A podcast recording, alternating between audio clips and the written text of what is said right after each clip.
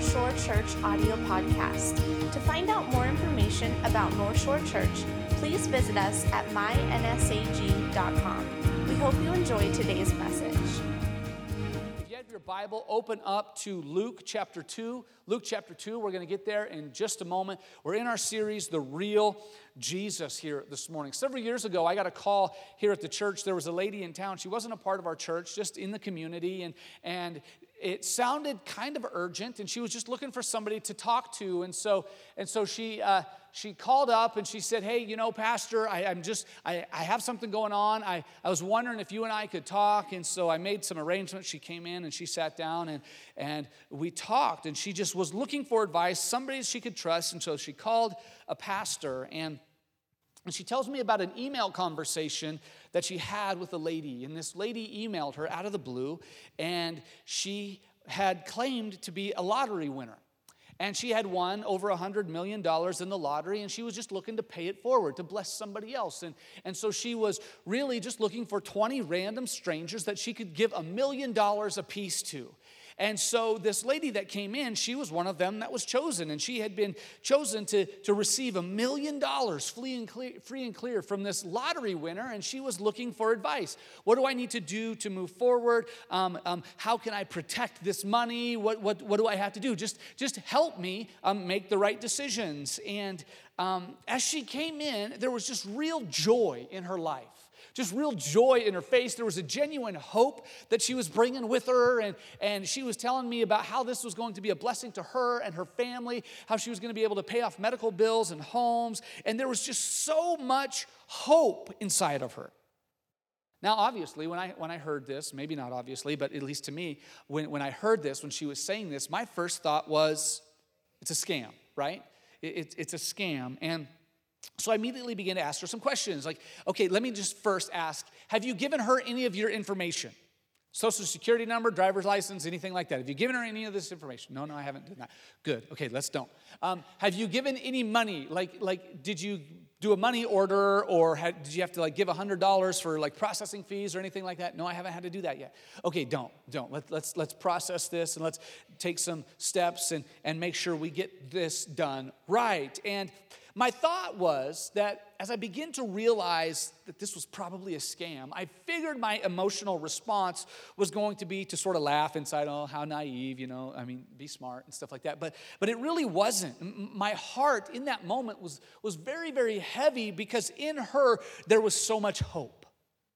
There was so much hope and there was so much life inside of her, so much excitement inside of her. And, and man, my heart was just breaking for it.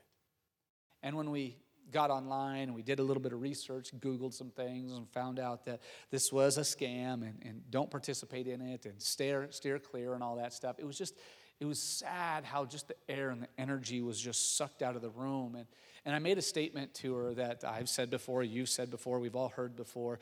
And, and, and so I said this I said, listen, most of the time, if it sounds too good to be true, it probably is, right? If it sounds too good to be true, it probably is. None of us like to be tricked. We don't like to be scammed. We don't like to be taken. And so we have learned in cases like this, when we get these random emails or texts, to proceed with caution, right? When the Nigerian prince emails you out of the blue and says he has $5 million worth of gold that he needs to get out of the country and he's going to split it in half with you, the only thing you have to do is buy him a plane ticket. It's probably a good idea to be a little skeptical, yes? My guess is if he has $5 million worth of gold, he could probably find somebody else instead of a random stranger to purchase a $1,000 plane ticket, okay? But, but there's a moment in this where we think, where we hope, we sort of daydream or fantasize like, what if this is real? Wouldn't it be nice? Yeah, I'd make that trade, a $1,000 plane ticket for $2.5 million worth of gold any day of the week. And then we spend like 30 seconds sort of fantasizing about how we would quit our job, right? Or what we would say to our boss as we're walking out, right? Some of you are like, no, my boss is here. I love my job. I don't know what you're talking about. But we sort of like, man, we, we, we spend a couple seconds thinking, wouldn't that be nice if it was real? But we know if it sounds too good to be true, it probably is. Boy, you wouldn't believe how lucky I am. Some would say blessed. Because over the last couple of months, I've won like five trips to Hawaii. I have.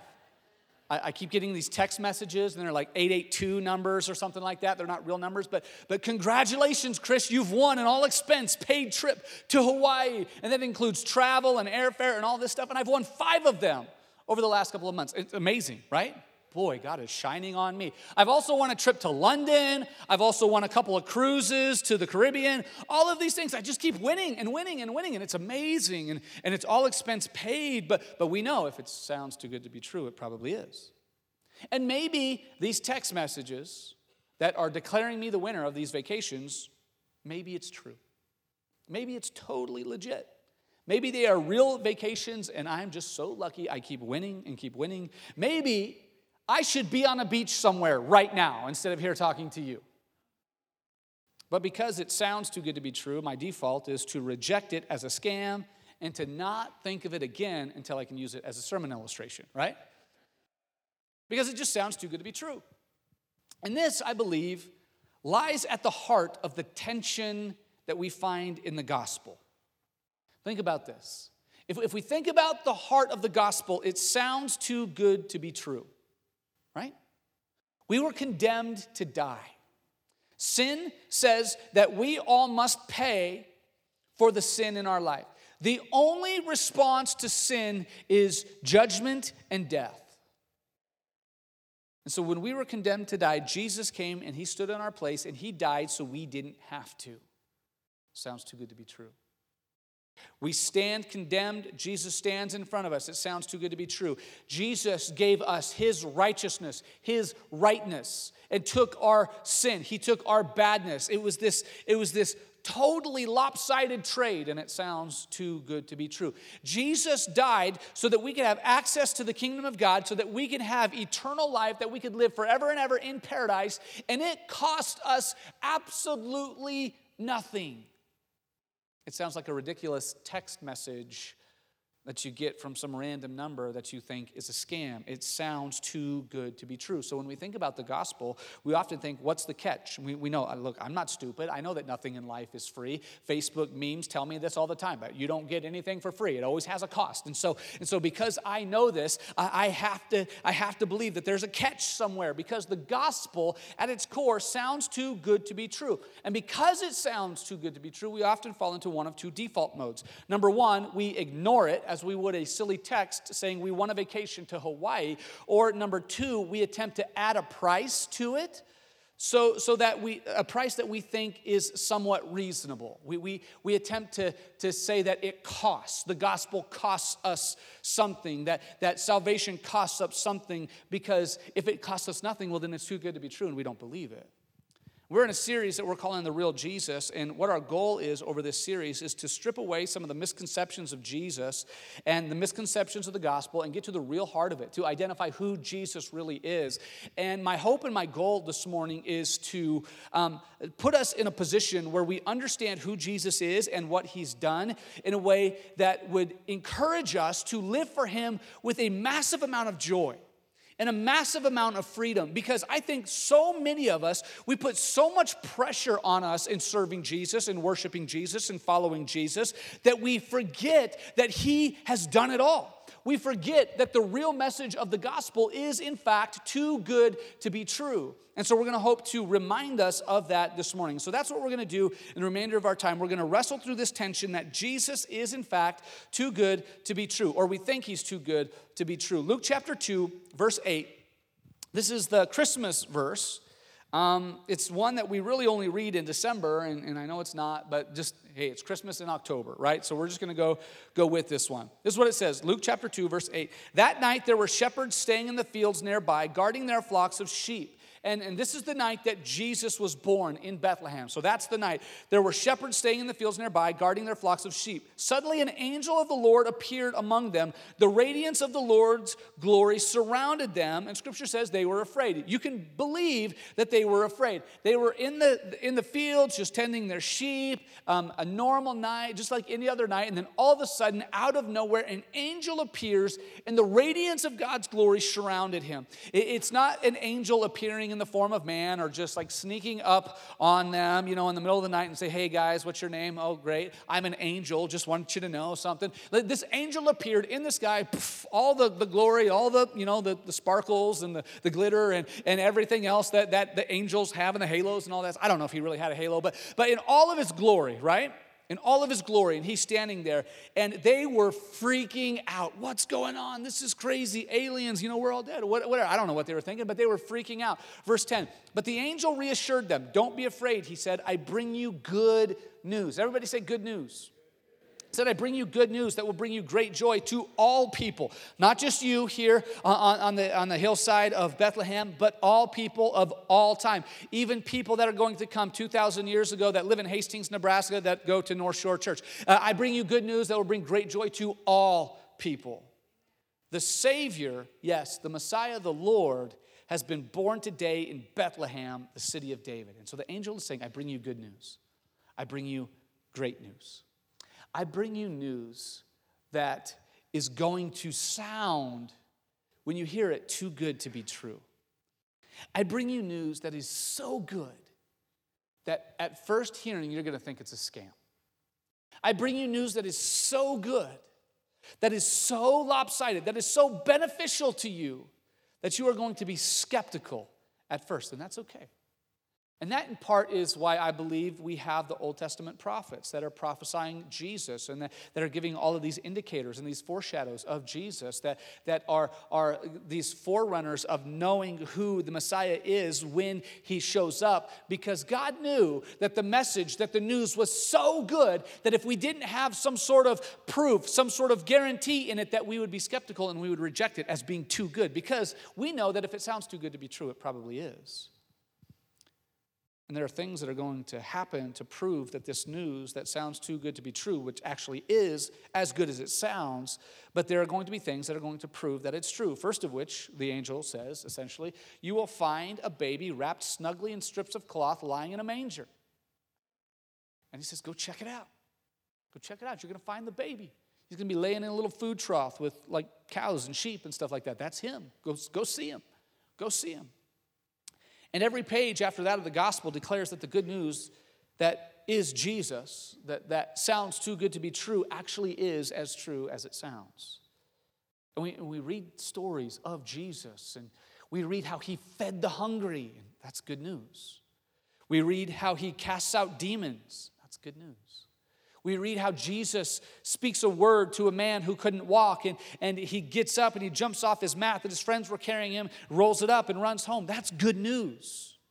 We, we, we read stories about Jesus coming to his friend's grave after he'd been dead for several days, and he speak to the dead man and said, "Hey, um, um, you know, I just want all these people to know." Or he prays to God that he prays to God and says, "You know, I, I know you, you know me. Um, I don't even have to pray this prayer, but I'm praying this prayer right now so that everybody knows that you and I are, are one, and and you sent me. So um, Lazarus, get up and, and come out of that grave." And everybody's freaking out as as they roll the stone away, and this dead man comes hopping out of the grave, and Jesus like like, okay, take those wraps, take those wrappings off because he'll die again. And, and, and we see that Jesus, um, with words, is able to challenge and destroy death and bring a dead man back to life. And that's really good news, right?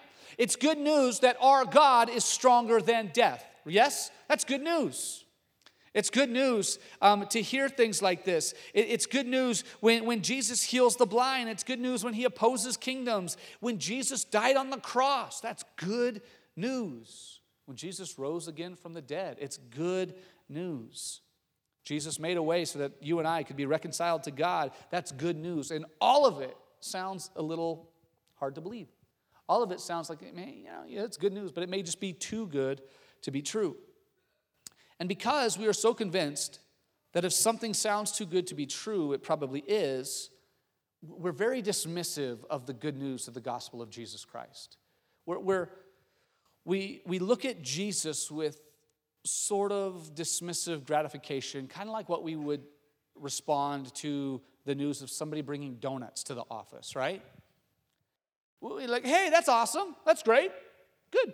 You know, doesn't really affect me, but but hey, you know, that's good. That makes my day a little bit better. And we look at Jesus as, hey, thank you, Jesus, for making my Sunday a little bit better. And uh, and we don't really understand the gravity of the good news that is involved in it. And, and I and I know what's happening here. I, I know that there's a lot of you that are believers. You've had a relationship with Jesus for a long time, and you're thinking, well, Pastor Chris, why are you teaching this basic, basic gospel message, a salvation message, it's because oftentimes we forget the magnitude of the good news of Jesus. And if we can't remember, if, if we can't hold on tightly and aggressively to the message of the central core gospel of Jesus Christ, then we are going to radically fail in our responsibility to take the good news to those who don't know it.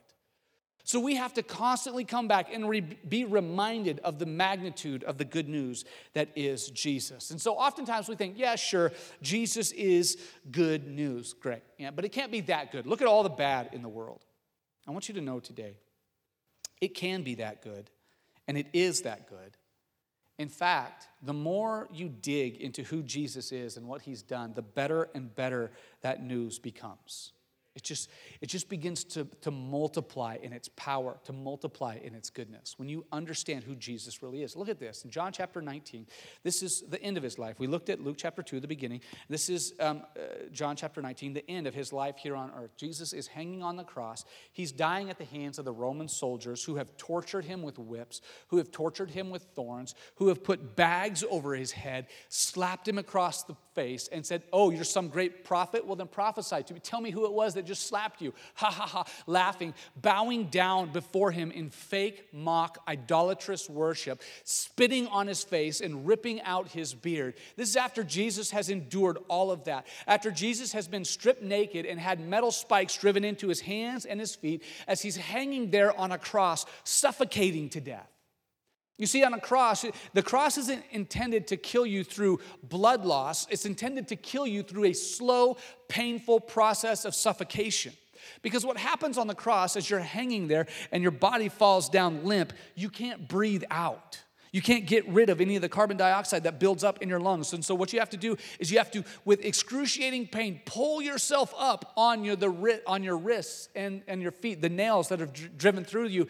And then you have to breathe out real quick, and then take a, and then you breathe in, but you begin to choke. You begin to suffocate because you can't breathe out. And so, it was intended to be a slow, painful death by suffocation.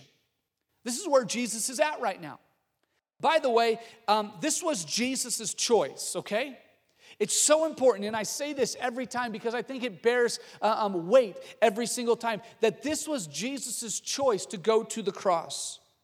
And this makes the good news so much greater. To know that Jesus wasn't forcefully murdered by an angry mob that he just couldn't do anything about. And, and, and I love, Scripture tells us, Scripture makes sure that we know that Jesus went of his own accord. That with one word, he could have said one word, and thousands of angels would have swooped in, wiped out the entire Roman legion there, and scooped Jesus up off the cross and healed him immediately. In fact, when Jesus was arrested in the Garden of Gethsemane, the night before he was crucified, when hundreds of Roman soldiers came to arrest one man, Jesus, and they're like, Jesus said, What are you doing here? And, and they say, We're looking for Jesus. And Jesus says, I'm Jesus. And scripture tells us when he said, I'm Jesus, the Roman soldiers fell back aggressively as if they had been punched. And I think it was just Jesus letting them all know, letting us know, letting the world know that there is nobody that's doing this to him. Don't think for a second that you guys with your swords are coming here and arresting me because I can't do anything about it, because you're stronger than me, because you're more powerful than me. With one word, I just spoke a word and knocked you all on your fannies. Listen, imagine what would happen if I spoke two words, right? Like this could get real ugly for you real quick. So let's just be clear on why this is happening here. And so it's important for us to know that it was nobody taking Jesus by force, that he went willingly. And it's not that we just sort of got lucky because we get to benefit from Jesus' unfortunate death. No one forced this on Jesus, he allowed it to happen. Why? So that we could be reconciled into right relationship with him. Jesus knew that if he goes to the cross and he endures the suffering, then mankind, you and I, could have access to the throne room of God in a way that we never could before. This is really good news. It's not donuts in the morning news. This is life changing, eternity altering news. This is why Jesus came to earth in John chapter 19, verse 28. Jesus knew that his mission, this is why he came, was now finished. And to fulfill scripture, he said, I'm thirsty.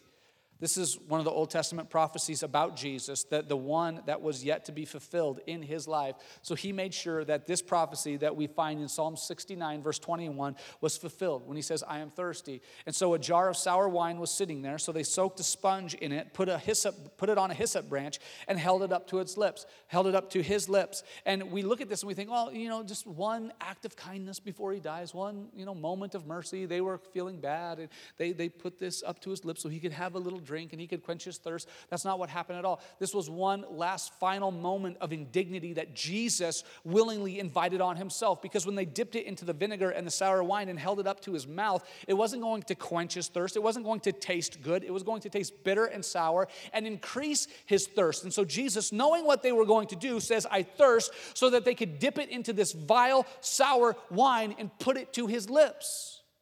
And Jesus invited this to himself so that all of Scripture could be fulfilled. Man, this is good news. Man, this is good news. Verse 30 says, When Jesus had tasted it, he said, It is finished. Then he bowed his head and gave up his spirit. That's when he died. And those three words, it is finished, are really, really good news for you. It is finished is not an admission of defeat, but a declaration of victory. He's saying, My mission, what I came to do is done.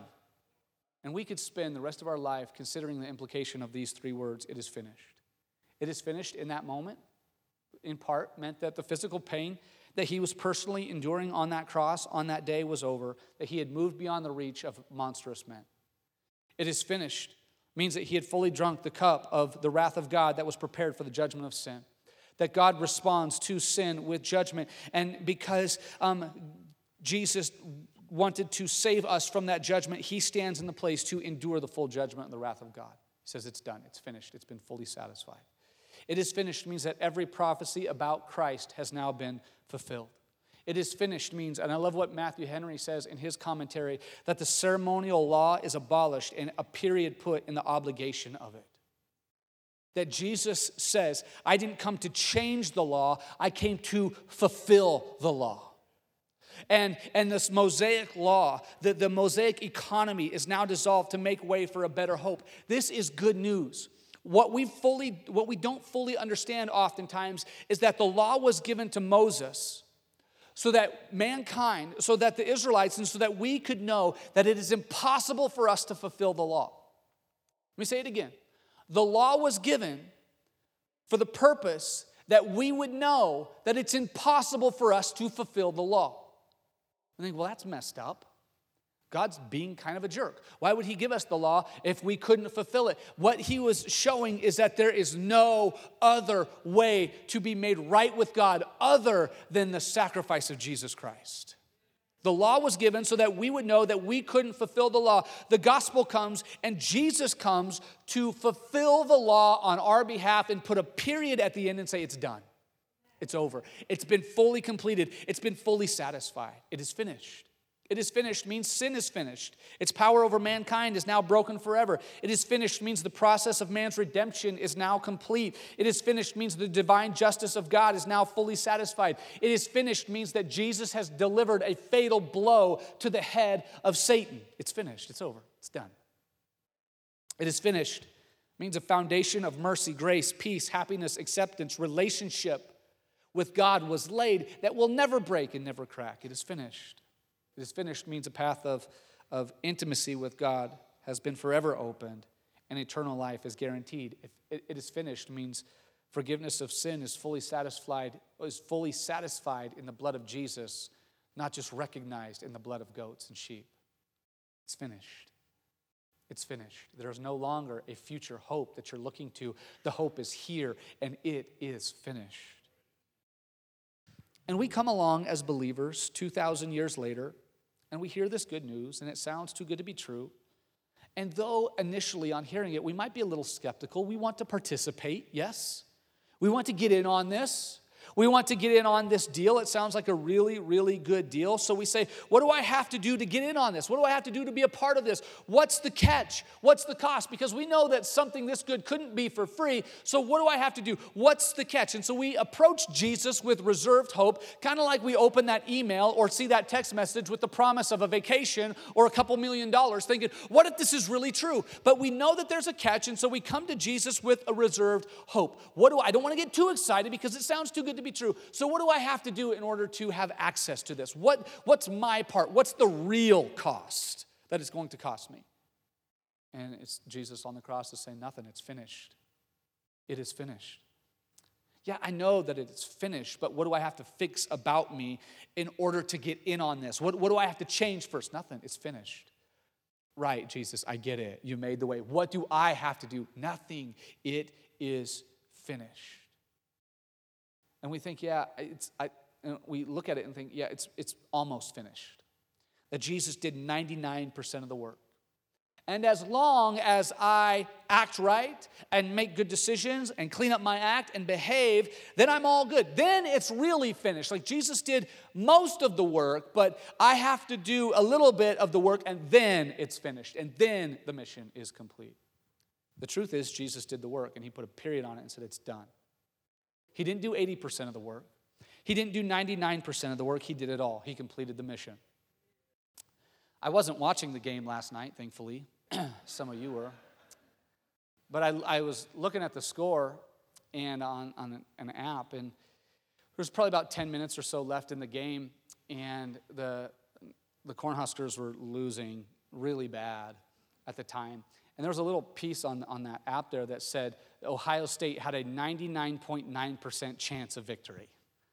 99.9% chance of victory with 10 minutes left in the game. Yeah, obviously, that's why all the fans had left. Um, but, but the truth is, they still had a job to do, yes? The, the Buckeyes, they still had to participate. They still had to be on the field. There was still something they had to do. If they all got up and just left and walked away, they would have lost. Even though they had 99.9% chance of victory, if they would have walked away, if they would have not participated, they would have lost. Even though that, that was the percentage. Now, listen, Jesus didn't even leave an opportunity for you to fail by walking off the field. He did all of the work. He didn't leave just a little bit undone so that you would have to invest into your own salvation. Jesus didn't do that. He didn't say, you know what, I'm going to do 99% of it, but I'm going to leave 1% undone so that these people have to invest in their own salvation. You know, it works a little bit better if they have their own skin in the game. So I'm going to do 99% of it. They just have to do 1%. And when they do that 1%, then they're in, then they're good, then, then it's salvation. No, Jesus says, it is finished. I've finished the work. The truth is, if Jesus left even 1% for you to do to earn your salvation, you would fail miserably you wouldn't have hope. That's why he did it all. And he said, It's finished. But because we're smart people, and because we know that if it sounds too good to be true, it probably is, and because we know that there nothing is free, we begin to place a cover charge over salvation and try to monitor behavior, and then we call it religion. To be accepted by God before we behave sounds too good to be true, so we make it harder than it was intended to be several years ago, I was in Arizona for a pastor's conference, and I was with Pastor Tony, who was, was the pastor of this church at the time. And um, we, were, we were at this course, we, we, golf course, and we had some free time one afternoon, so we went golfing. And it was a really nice course there in Phoenix. And, and at this course, um, if, you're just, if there's just two of you, they pair you up with uh, another two people so that you can have a foursome and go around, and play can go faster. And so we got paired up with these two guys, and we were on the first tee and we made our introduc- uh, introductions, and I'm Chris and Tony and, and all this stuff. And, and I come to find out before we hit even one shot that I was golfing with a guy who had just got his PGA Tour card, which means he was a golf pro. Nice, right? Felt really good about myself then. And come to find out that his partner, who was with him, was his coach. So he was no slouch either. Pastor Tony was way better at golf than me, and so I'm thinking, oh, great, this is going to be a long day. Super intimidating, and I, I thought to myself, wow, I'm really gonna have to play super good to impress these guys. So I get up. I'm, I'm, you know, I'm up there.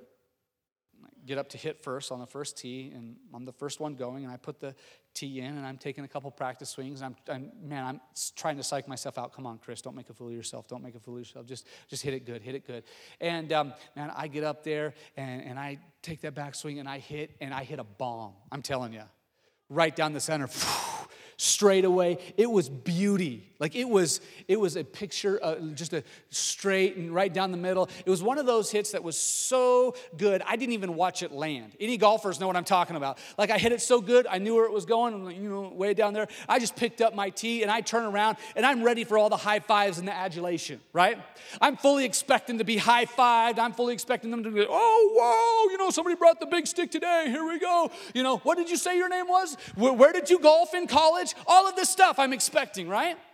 I'm expecting. And I turn around and I'm ready for all my praise and adulation. And Pastor Tony kind of giving me the thumbs up, way to go, because he knows, you know, like it's intimidating. And, and I look over there to the golf pros for, for my pat on the back and stuff. And I barely got the obligatory nice ball. I wanted to say, what do you mean nice ball? That was a great ball. That thing is still going. It's not even stopped yet. You see, it's still rolling. Nice ball. I'm going to nice ball you upside the head here, you know? And I'm just like, what are you talking about? And then a couple minutes later, the pro gets up to hit. And that was a nice ball. Man, his ball flew 40 yards past my ball before it even landed and then rolled another like 50 or so. In fact I, I even saw this. I'm not making this up at all. His ball it was, it was flying over my ball looked down it and gave it the finger guns as it was flying over. Hey little guy. Whoa. So it's going to be like that. The worst part was after he hit his really nice ball. He looked to his coach and he said, Ah, oh, man, that felt off. I didn't hit it in the sweet spot. I'm thinking, nice. Here, we, it's going to be a long, long day. And it was clear from the very first shot that my absolute best golf on my very best day couldn't come close to measuring up to this guy. That shot, the one good shot that I had all day, the very first shot, the very first tee, the one good shot that I had all day, was the best I had in me. And he wasn't impressed by it one bit. Not impressed. How awfully sad for me I felt. But what I realized a couple holes later, and it was something odd, that he wasn't disgusted at me at my worst shot either. When I shanked it into the trees and it went two feet, he didn't say, You dummy. Wow, this is such a waste of time. I'm leaving. I can't be around this. He didn't care. He didn't care that I hit one straight. He didn't care that I hit one into the trees. And you know what? I didn't have to apologize that I couldn't keep up with him. You know why? I wasn't expected to. There was no preconceived notion that I had to keep up with this pro. I, I, I wasn't going to keep up with him, I wasn't going to match him. I wasn't going to be like him. And religion tells us that we need to try to keep up with Jesus. Good luck with that. It's not going to go well for you. Religion tells us you need to hit further. You need to do better, be nicer, know more scripture, give more money, serve in the preschool ministry, which actually, let me stop there. That is a prerequisite to heaven. You do have to do that. So sign up out in the foyer, let us know. But what we realize is that our best effort on our best day isn't all that impressive to God. Religion demands that we find ways to impress God with our good behavior. Try it. That's why you're miserable in your relationship with God. That's why you hate Christianity. That's why you hate religion. Because you're trying to be like Jesus and trying to keep up and trying to do right all the time, but you keep messing up. You're not going to keep up with Him. Our attempts to impress God leave us looking like Stuart from Mad TV. There was a, somebody caught it. Thank you, Patrick.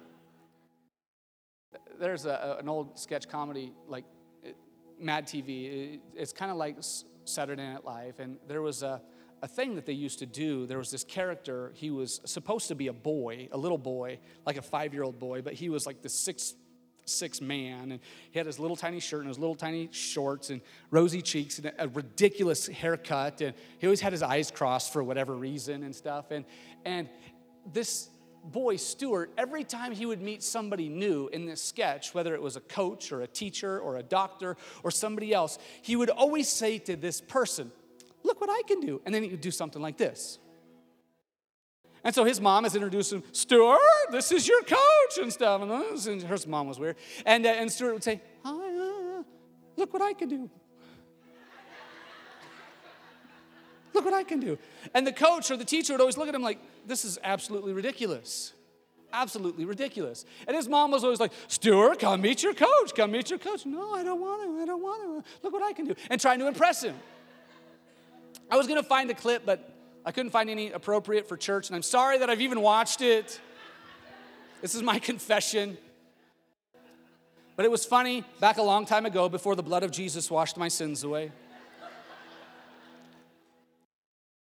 But what we do, we do the same thing. We say, God, look what I can do. God, I can name all the books of the Bible. Right? God, there was a homeless man out there and I gave him $3. Right? God, I gave my tithe today. And we do all this. Look what I can do. Look what I can do. Look what I can do. And you know what the church does? You know what religion does? Religion is like Stuart's mom, and there's a bunch of new believers saying, Show him what you can do.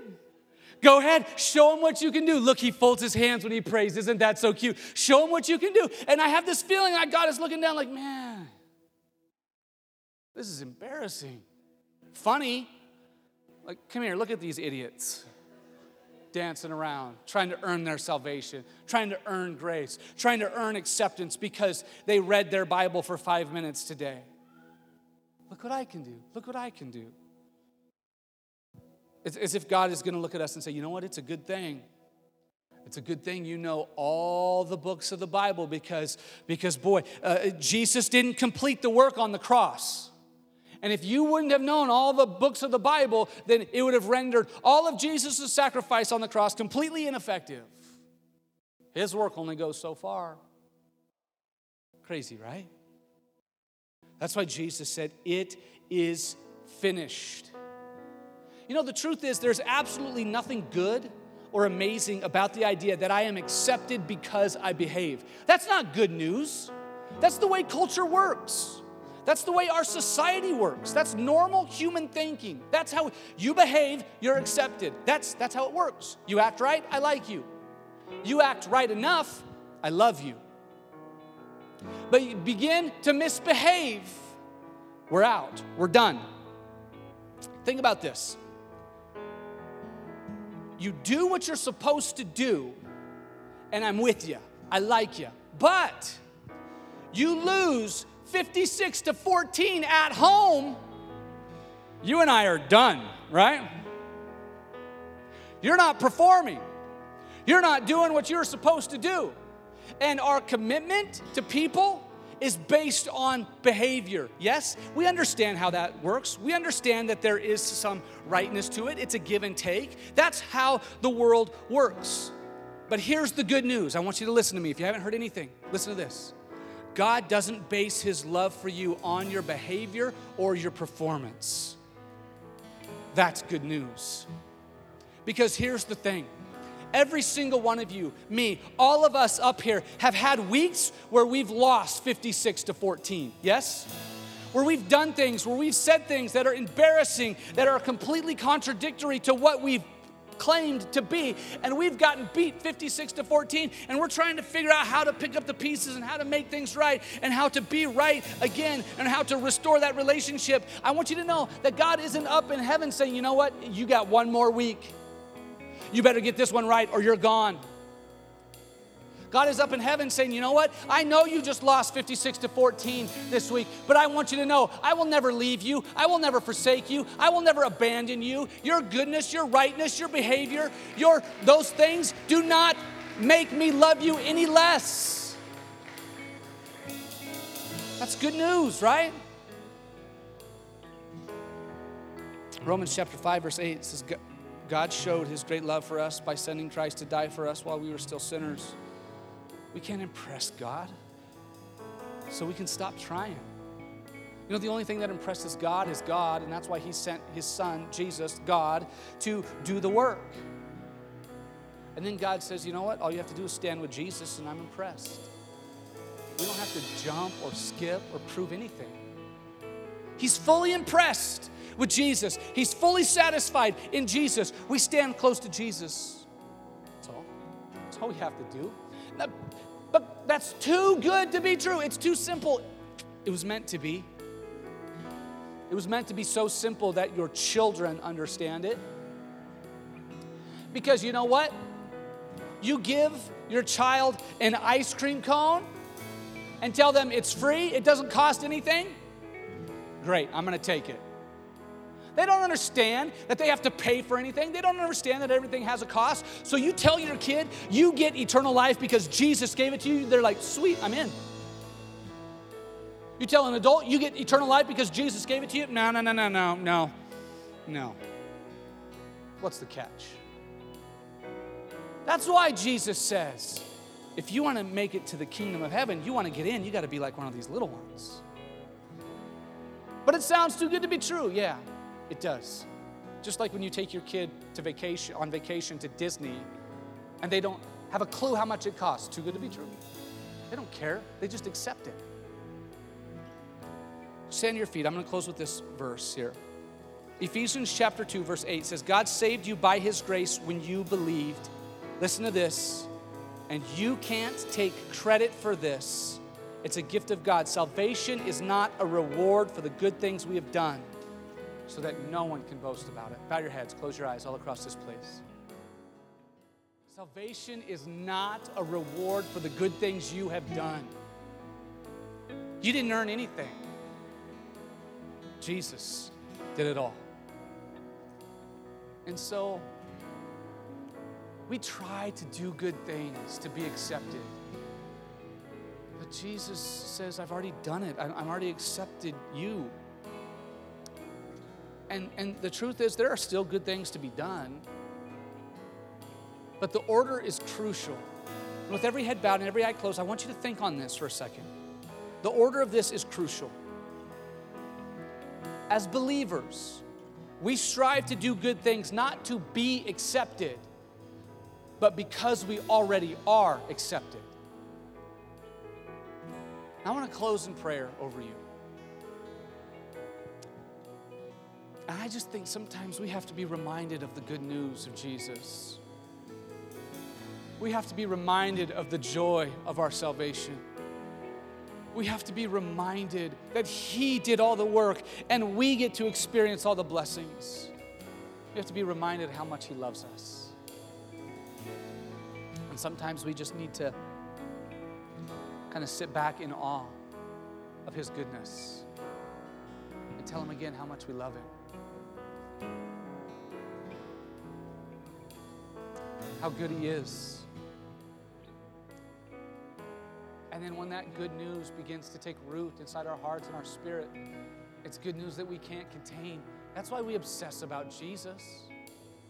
That's why we sing about Him, talk about Him, surrender our lives to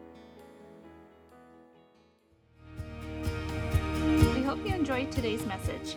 If you'd like to connect with us or if you want more information about North Shore Church, please visit mynsag.com.